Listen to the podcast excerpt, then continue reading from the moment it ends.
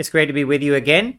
Today we come to the last chapter in our study of the book of Daniel. We'll be looking at chapter number 12. Now, the title of this chapter is The Time of the End. This chapter tells us about what is going to happen in the end times. We look around us now, and the world looks often very dark, uh, very chaotic. Uh, there are a lot of strange things happening. Currently, I'm in my house under a COVID zero lockdown. I'm not allowed to leave my building. Uh, the pandemic is, is causing a lot of issues around the world. So this is is a is a difficult time for many. And we see in chapter 12 of Daniel that things will get a lot worse. So what is going to happen and what does that have to do with us and how do we have the strength the faith and the hope to carry through those things. That is some of what we're going to be looking at today in Daniel chapter 12. So let's read verses 1 through 4. At that time shall arise Michael, the great prince who has charge of your people. There shall be a time of trouble, such as never has been since there was a nation till that time. But at that time your people shall be delivered, everyone whose name shall be found written in the book. And many of those who sleep in the dust of the earth shall awake, some to everlasting life, some to shame and everlasting contempt. And those who are wise shall shine like the brightness of the sky above, and those who turn many to righteousness like the stars forever and ever. But you, Daniel, shut up the words and seal the book until the time of the end. Many shall run to and fro, and knowledge shall increase. So he says, At that time, shall arise. Uh, that time in chapter 11, verse 40, he says the time of the end. So this is referring to the time of the end. Daniel 11 gives an overview of, the Jew, of what the Jews would face in the future. They would face hundreds of years of trials and turmoil and war, and a vile person, Antiochus Epiphanes IV, would dominate and persecute them. And he was a foreshadow of the final Antichrist, who is even worse and who is still to come. The prophecy zooms forward to from the time of Antiochus IV to the time of the end, which is still future to us. So the 70th week of Daniel, that is the final seven years of Daniel's prophecy, the 70 weeks or the 70 uh, yeah, 70 times 7, the 490 year prophetic calendar unveiled in Daniel. This is the last seven years that are talked about here. And in those seven years, the Antichrist will rise up and take world dominion and it says that it will be a time of trouble such as never has been.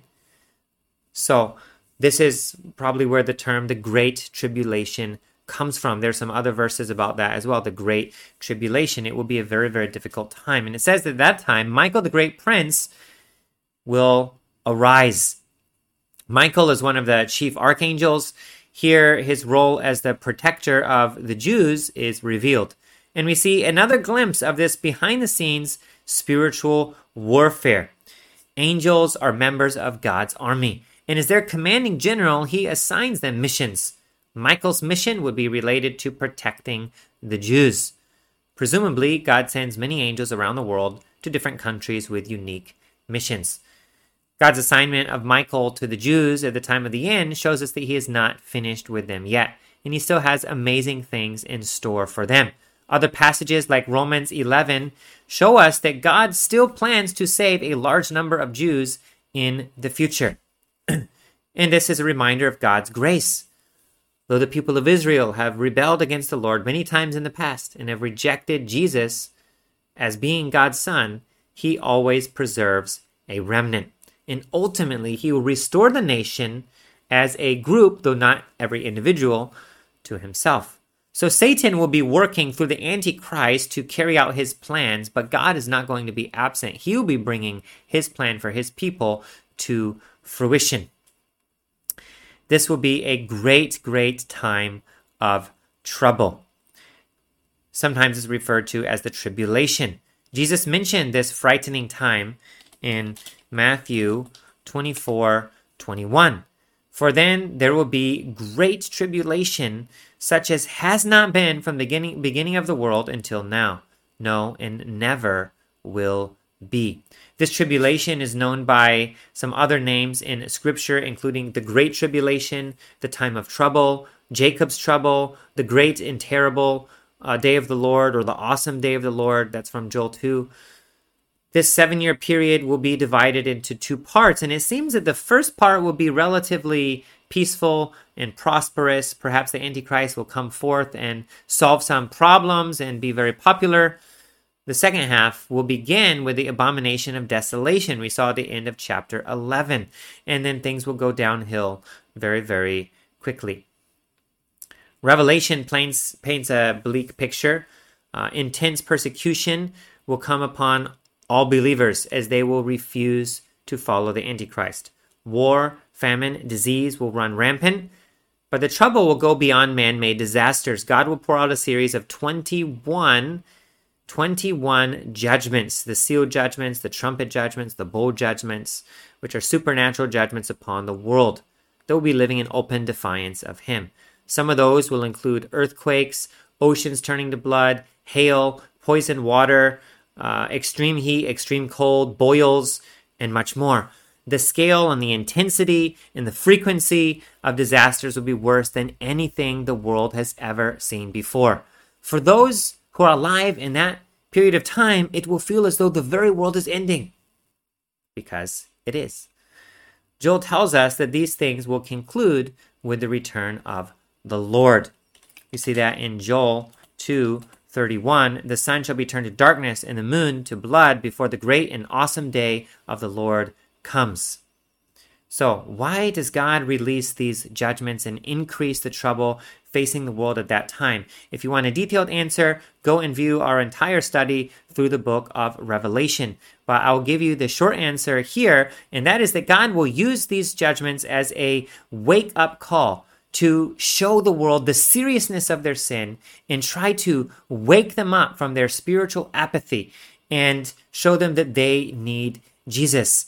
A person who is basically passed out and their their heart is not beating in the hospital they use a defibrillator to in charge it and shock them to try to shock them back awake again and to shock their organs into working again and that's something like what those judgments will be in the book of revelation to shock people from their apathy to let them know it's not okay to keep going like that way and if you keep going that way this is where it will lead in essence, those judgments will give people a taste of hell, a taste of hell, so that they will want to avoid hell and not go there at all. It says, though, at that time, your people shall be delivered, everyone whose name shall be found written in the book. This statement gives hope. All is not lost. God's purposes run deep. He will bring these plagues upon the world in order to judge it.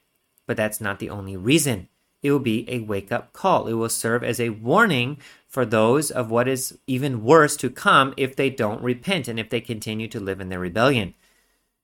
Together with the judgments and invitation to repent will go out. There will be angels. You can see that in Revelation 14. There will be two special witnesses. That's Revelation 11. There will be 144,000 evangelists. That's Revelation 7 believers who will be shining the light in the dark. And actually, because the darkness will be darker than before, the light will shine brighter than before. Now, hard hearted people do not change their minds and trust in God easily. So the Lord will use these plagues to wake people up and to let them know the seriousness of their sin. There won't really be agnostics anymore. Now, I don't know if it's really true. People say they don't care one way or the other. You know, it's just not important to them probably this is just an excuse. But if there are any agnostics now, then in the future, there won't be any because everyone will see that God is real, that God is true through all of these supernatural signs. So everyone will be forced to take a side. And this says, everyone whose name shall be found written in the book will be delivered. The book, the book of life. Those who place their faith in Christ will be delivered. Now, note that doesn't mean that they won't die. Actually, uh, in the book of Revelation, it says that they will conquer by the blood of the Lamb, and that's actually talking about those who are already martyred. So the deliverance doesn't mean you will be saved out and you won't face the results of the persecution, but it means you will be saved through, and God will give you salvation and eternal life if you place your faith in Christ. Daniel must have been encouraged to hear this promise. Israel would face terrible trials over the centuries, but God would not abandon them. And in the end, his divine purpose was for her salvation. Huge numbers of Jews will be saved. Revelation 4 talks about 144,000, and those are probably the witnesses who witnessed to many more than that. The gospel will go to the world, and untold multitudes of Gentiles from every tribe and tongue and nation will turn to the Lord. You can see that in Revelation 7. So we should remember God's faithfulness. Even in the darkest storms, He has a divine purpose. All things work together for good to those who love Him. Now, this tribulation will be a frightening, a painful time, yet God will use it to bring salvation to millions. You probably face trials as well. God wants to use those trials in your life for good. What is a diamond made out of? Diamond is made out of basically carbon, the same thing that coal is made out of. A diamond is made through intense heat and pressure. Our Father does not seek to use trials to overwhelm you, but to refine you and to create something beautiful. So when you face trials, don't despair. Trust in the Lord. Remember, his love never fails. As Joshua said in Joshua 23 14, and now I am about to go the way of all the earth, and you know in your hearts and souls, all of you, that not one word has failed of all the good things that the Lord your God promised concerning you. All have come to pass for you. Not one of them has failed. God's promises come true. God will use these events in his people's lives for their good. So we come into verse 2, which is talking about the final resurrection. And many of those who sleep in the dust of the earth shall awake, some to everlasting life, and some to shame and everlasting contempt. The first is a resurrection to life, and the second is a resurrection to eternal punishment. The second resurrection is described in Revelation 20, 12 through 14, I saw the dead, great and small, standing before the throne. Books were open. Then another book was opened, which is the book of life. And the dead were judged by what was written in the books, according to what they had done. And the sea gave up the dead who were in it. Death and Hades gave up the dead who were in them, and they were judged, each one of them, according to what they had done. Then death and Hades were thrown into the lake of fire. That is the second death, the lake of fire. If anyone's name was not found written in the book of life, he was thrown into the lake of fire. So, this is the final judgment for all the unbelievers of all ages who are gathered in front of the great white throne, and they are sentenced according to their deeds. It talks about the justice and the fairness of this, that the books were opened. Okay, so this is not an arbitrary judgment. God will look at your actions, your words, your thoughts, everything you did, everything you didn't do that you should have done, uh, everything will be considered. Your upbringing, your environment, your culture, your parents and their shortcomings, your own uh, mental or physical, or any other uh, deficiencies or difficulties or handicaps that you have, every single thing will be considered. There won't be anything left out. All the evidence will be right there in the books. And then a just decision will come down. And that just decision will be there, there will only be one way of escape from this judgment. And that is that if your name is in the book of life. If there's anyone whose name is not in the book of life, they have to face the full punishment for what is recorded in those books. Now, there is not one person who can open up all the books of the account of their, their life, their secret thoughts and actions and be able to stand there with confidence. Every single person will be ashamed of what they have done. And it's almost after the books are open, and then the next book is open, seeing if their name is there, and the people who are standing there will know that their name is not there because they didn't want a relationship to Jesus when they were alive. They rejected a relationship to Jesus while they were alive. But somehow they will be almost probably hoping against hope that somehow their name is in there, but then when it's announced, their name is not here. It will be the worst words that they have ever heard. Their last hope will vanish. There will be no way out. Now, many believe that this life is all there is, and this passage in Daniel makes that very, very clear. That is not the case. We have a soul, and our soul will go somewhere, either to eternal life, eternal salvation, at home with the Lord, or to lake of fire. It's not nothing, it's not turning into dust. There's no reincarnation. There are two destinations which we can go. So, believing that there's nothing after death is one of the greatest mistakes a person can make. When you know that there's something after death, when you know that a judgment is coming, what it means is that your life right now and your decisions right now are very, very important because they will guide your eternal destiny. They will guide the choices that you make. A person who does not believe in life after death will also not believe in judgment. And when there's no accountability and no authority, a person will do whatever he likes to do. This person will desire to live his best life now. He will live for the moment. Self will be his king. Pleasure will be his pursuit. In the end, such a person will die without leaving anything behind of eternal value. And whatever he has earned will rot away and rust away and fade away. Such a life is empty and meaningless. But you don't have to live this way. God did not create us to live that way. He gave us a soul. We're made in the image of God. Though we don't exist for eternity past, our soul will exist eternity into the future. So the decisions we make in our life now have eternal consequences. That means that your life the short time we have in this world is packed with meaning and purpose. James says that we are but a mist which comes and then vanishes. And then the Psalm says, Teach us to number our days. We need to know that our life is short so that we live them well for the glory of God. Don't waste your life. Make sure that your faith is placed in Jesus. So one day when we face the judgment and the book is open, the book of life, and they say your name, what a blessed sound that will be. Your name means you've already been pardoned, you've already been forgiven. You don't have to face the punishment for your sins because Jesus already did. Then we want to invite others to do the same. We want to invite others. Uh, I was reading a quote from Penn, from Penn and Teller, that is, and he said that he doesn't have any respect for a Christian or a believer who doesn't proselytize because he says, How can you believe in the reality of hell and the total despair and punishment that will go on there, and then not have enough love for your fellow man that you would want to tell him about that so that he can avoid it.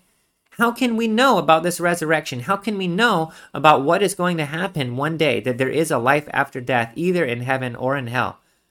And keep silent and be apathetic towards our fellow man, our brothers, our sisters, the people around us, our family, our friends. How can we keep silent?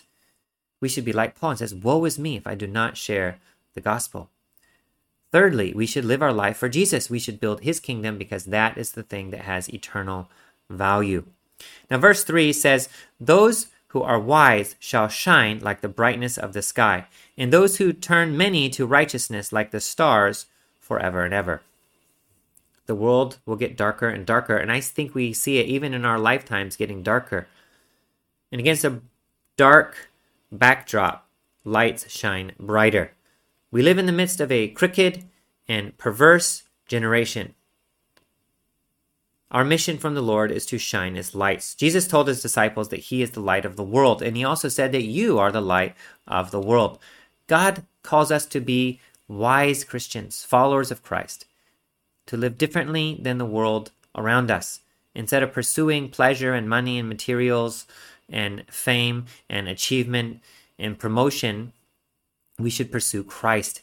He is our authority, our standard, our pearl of great price, to follow the wisdom from above, not the wisdom from this world.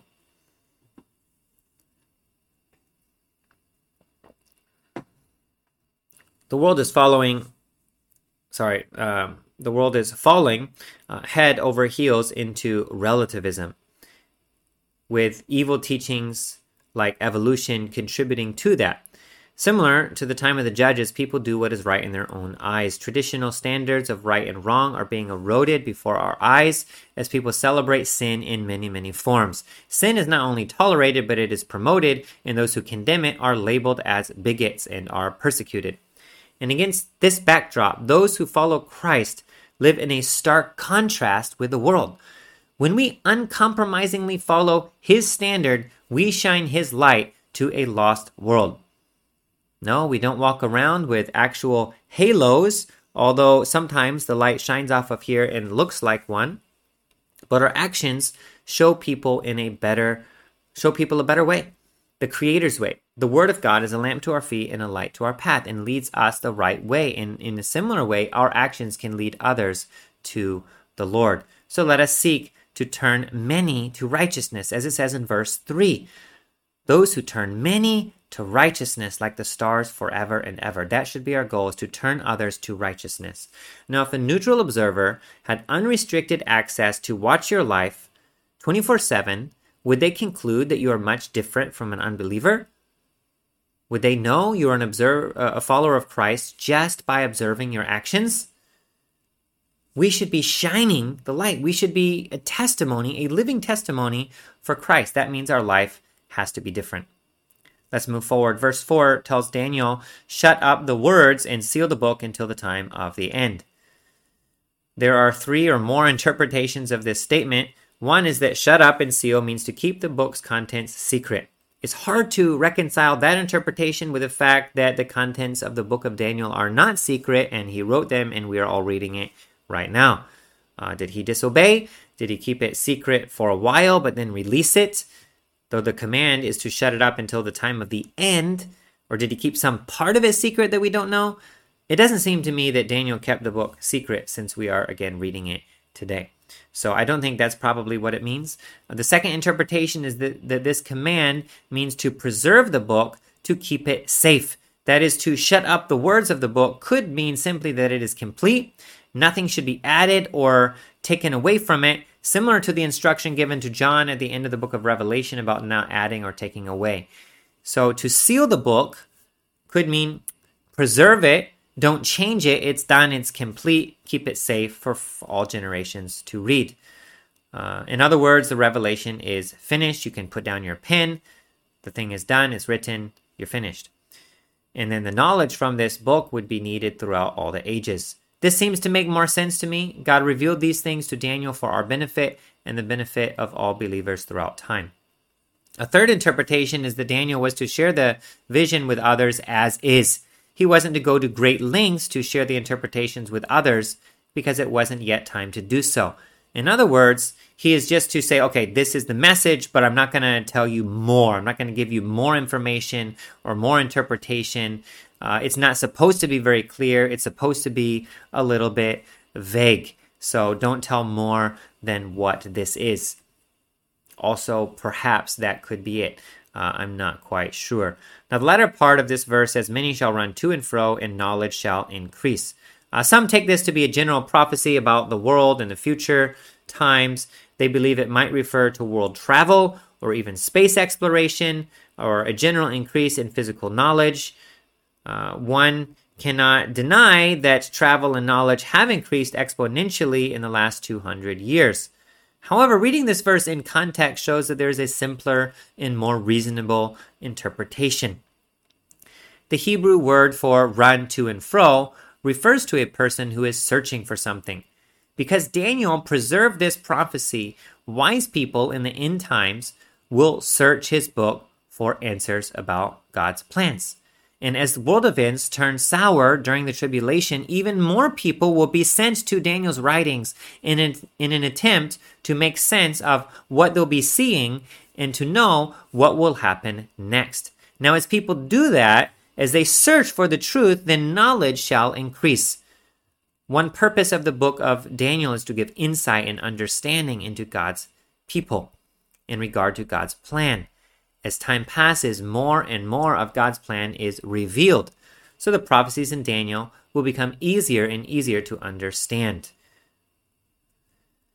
So we actually see in these decades, in the last century or two, that more people actually are studying Daniel.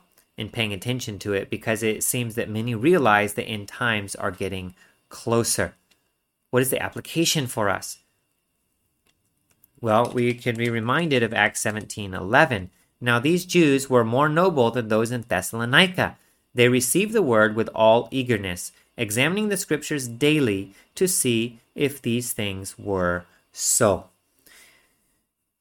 So, like the Bereans here in Acts, we should look through the scriptures as a lens for understanding the world we live in. Our desire should be to grow in the knowledge of the Lord.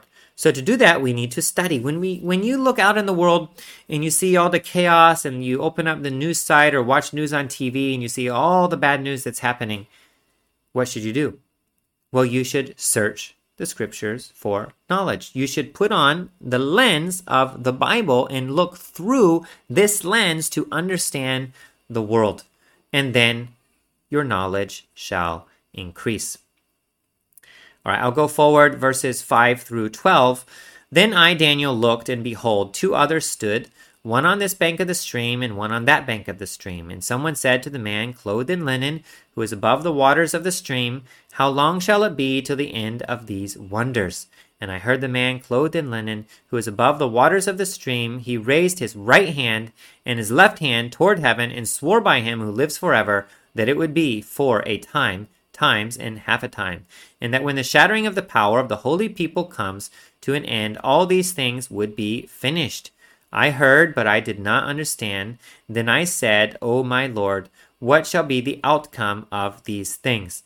He said, Go your way, Daniel, for the words are shut up and sealed until the time of the end. Many shall purify themselves and make themselves white and be refined. But the wicked shall act wickedly, and none of the wicked shall understand. But those who are wise shall understand. And from the time that the regular burnt offering is taken away, and the abomination that makes desolate is set up, there shall be 1,290 days. Blessed is he who waits and arrives at the 1,335 days. But go your way till the end. You shall rest and stand in your allotted place at the end of days. Okay, so the very last passage in the book of Daniel, uh, he sees two others, probably two angels, and they are talking together how long uh, until all of these things are going to happen. And then he says it's going to be time, times, and half a time. Likely a reference to three and a half years. Time, one year, times, that's two years, and then half a time, so three and a half years. The same time frame is seen in many other scriptures. Uh, Daniel 7, Daniel 9, Revelation 11, 12, and 13 all give similar 3.5 year timelines. And then it says that when the shattering of the people of the holy, when the shattering of the power of the holy people comes to an end, all these things would be finished. Israel will be trampled and crushed throughout its history, but especially in the Great Tribulation. The final battle before Jesus' second coming will be against the holy city. It and its people will be overcome. The Jewish nation will have lost all of its power and be on the verge of total annihilation, total helplessness. The armies of the world surrounding Jerusalem at Armageddon, seemingly about to be wiped off the face of the earth as the Antichrist and his allies want to do. They will have seemingly no hope. And then it's at that point in time that Jesus will return and step foot on the Mount of Olives and he will wipe out all of Israel's enemies and all of his enemies. Now, Daniel says he did not understand so for you, don't worry if you don't understand everything we've studied in the book of Daniel. I certainly don't understand. This is why many scholars have written many different interpretations. We simply cannot understand all of this that's going to happen. I hope after studying this, you can understand more. We should understand more and more, and our knowledge will increase. But total understanding and comprehension, we do not have it. One day we will see and we will know the very clear picture of all of these things as they develop. But for Daniel, he also didn't understand, and he says, What shall be the outcome of these things? the angel says, Go your way, Daniel, for the words are shut up and sealed until the time of the end. So, to paraphrase, enough questions, Daniel. God has given you everything he's going to for now. So the revelation God gave Daniel was nearly complete. Many of Daniel's questions had been answered. We see six chapters of him asking questions and communicating and getting answers and praying and messengers coming and all of these things happening. But not everything is going to be revealed until the time of the end. Then everything will be more clear. Verse 10 Many shall purify themselves and make themselves white and be refined, but the wicked shall act wickedly. None of the wicked shall understand, but those who are wise shall understand. In the end times, many people will be saved. Uh, Revelation 7 9 through 12 describes a vast multitude of believers from across the world worshiping the Lamb. They will be in white clothes, purified by the blood of Jesus. But not everyone will be saved. Many will ignore the scripture. Many will not respond to the clear signs of the times. They will scorn the warnings and instead pursue a lifestyle of sinful pleasure. There will be a widespread delusion as people are influenced by demonic forces and refuse to place their faith in Christ, whose existence will be undeniable. So it says, The wicked shall act wickedly. Those who don't want to hear, no amount of prophecy, no amount of, of revelation, no amount of signs will convince them. They will be willfully blind and willfully rebellious. moving forward, it says, From the time that the regular burnt offering is taken away and the abomination that makes desolate is set up, there shall be 1290 days. This is a very specific prophecy. The clock will start, this 1290 day clock will start on the day that the burnt offering is taken away. Now, for that to happen, the temple in Jerusalem actually still needs to be rebuilt and the daily sacrifices reinstituted. In fact, uh, many Jews, especially Orthodox Jews, want to rebuild the temple in Jerusalem. So at some point, that will be rebuilt. Sacrifices will be renewed.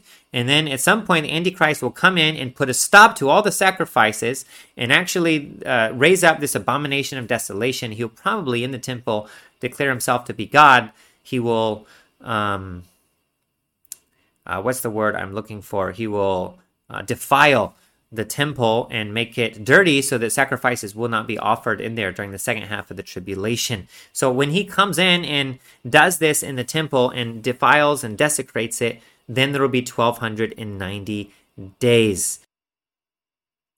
So here in this passage, we see two different uh, numbers of days on this eschatological clock uh, 1290 and 1335. But we also see another amount of days given in Revelation 11:2 that is 1260 days.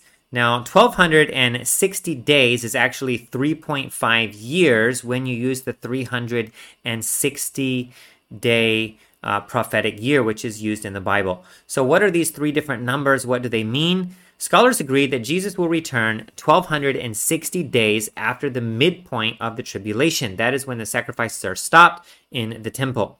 The other two numbers, 1290 and 1335, are a little bit less clear.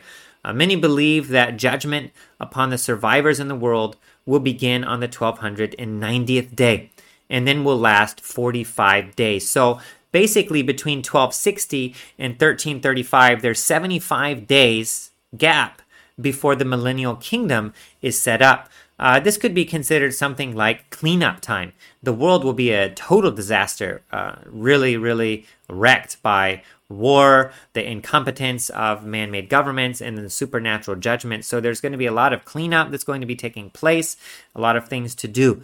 So a lot of this will be taking place. And then also, many believe that there will be a judgment on the unbelievers who are left alive in the world, uh, starting on the 1290th day. And then that judgment would last for 45 days. So it says, Blessed is the one who waits and arrives to the 12, 1335 days. So those who don't know the Lord would be sentenced in those 45 days. Only those who reach to the very end then are uh, allowed to come into the newly established millennial kingdom. So they will be the ones who are blessed. Uh, so you can read more uh, in some other place if you want to know more about these various uh, theories. Uh, let's go to the last verse. It says, "Go your way till the end, and you shall rest and, and shall stand in your allotted place at the end of days." Very interesting. Go your way to the end. Daniel had been given spectacular revelations. Uh, his mind must have been racing with so many terrifying and awesome thoughts about the future. So he's given a simple instruction. He might be thinking, What am I supposed to do? What do I do with all this? Go your way. Do what you should do. Okay? The revelation, as exciting as it was, did not change what Daniel was supposed to do on a day to day basis. He was to serve God faithfully by obeying and continuing to be a positive influence in society. So we saw the, the phrase earlier, uh, go your way, Daniel. And then here again, go your way till the end. In other words, enough, you know? You could get into this eschatology thing, into this vision thing, and speculate and ask questions forever and never know until after it comes. So, yes, study it, learn it, seek to understand, but at some point we have to take that and then go our way. We don't want to live in that future world. God calls us to be ready for Christ's return by living holy lives, obeying his word, and sharing with others about him. God gave Daniel a ministry in Babylon, and he was to go his way and do his ministry. The things he'd learned should hopefully encourage him, motivate him, strengthen him, give him hope, give him faith, give him endurance. All of these things, yes, but not stop him from doing the task which he was supposed to do. The same for us. When we study the book of Daniel and we study Revelation and we see what God is going to do, this should give us faith, hope, boldness, encouragement, perseverance. But we still need to go and do what he has called us to do, to be faithful to fulfill it every day of our life right up until the last second when our time on earth is up. Then he says, You shall rest and shall stand in your allotted place. Daniel was going to go and have rest, but it wasn't yet time for him to rest. As long as his breath remained, there was still work for him to do. Hebrews 4 9 to 10 says, So then, there remains a Sabbath rest for the people of God. For whoever has entered God's rest has also rested from his works, as God did from his. There was a Sabbath rest for Daniel, but he hadn't begun it yet. There's a Sabbath rest for you too, if you're a believer, but it hasn't begun yet. We're not in this world to rest and just to wait and to put our feet up and put our hands behind our head and just relax until Jesus' second coming. He has put us here to work for Him and to build His kingdom. The rest is coming later, but it's not begun yet.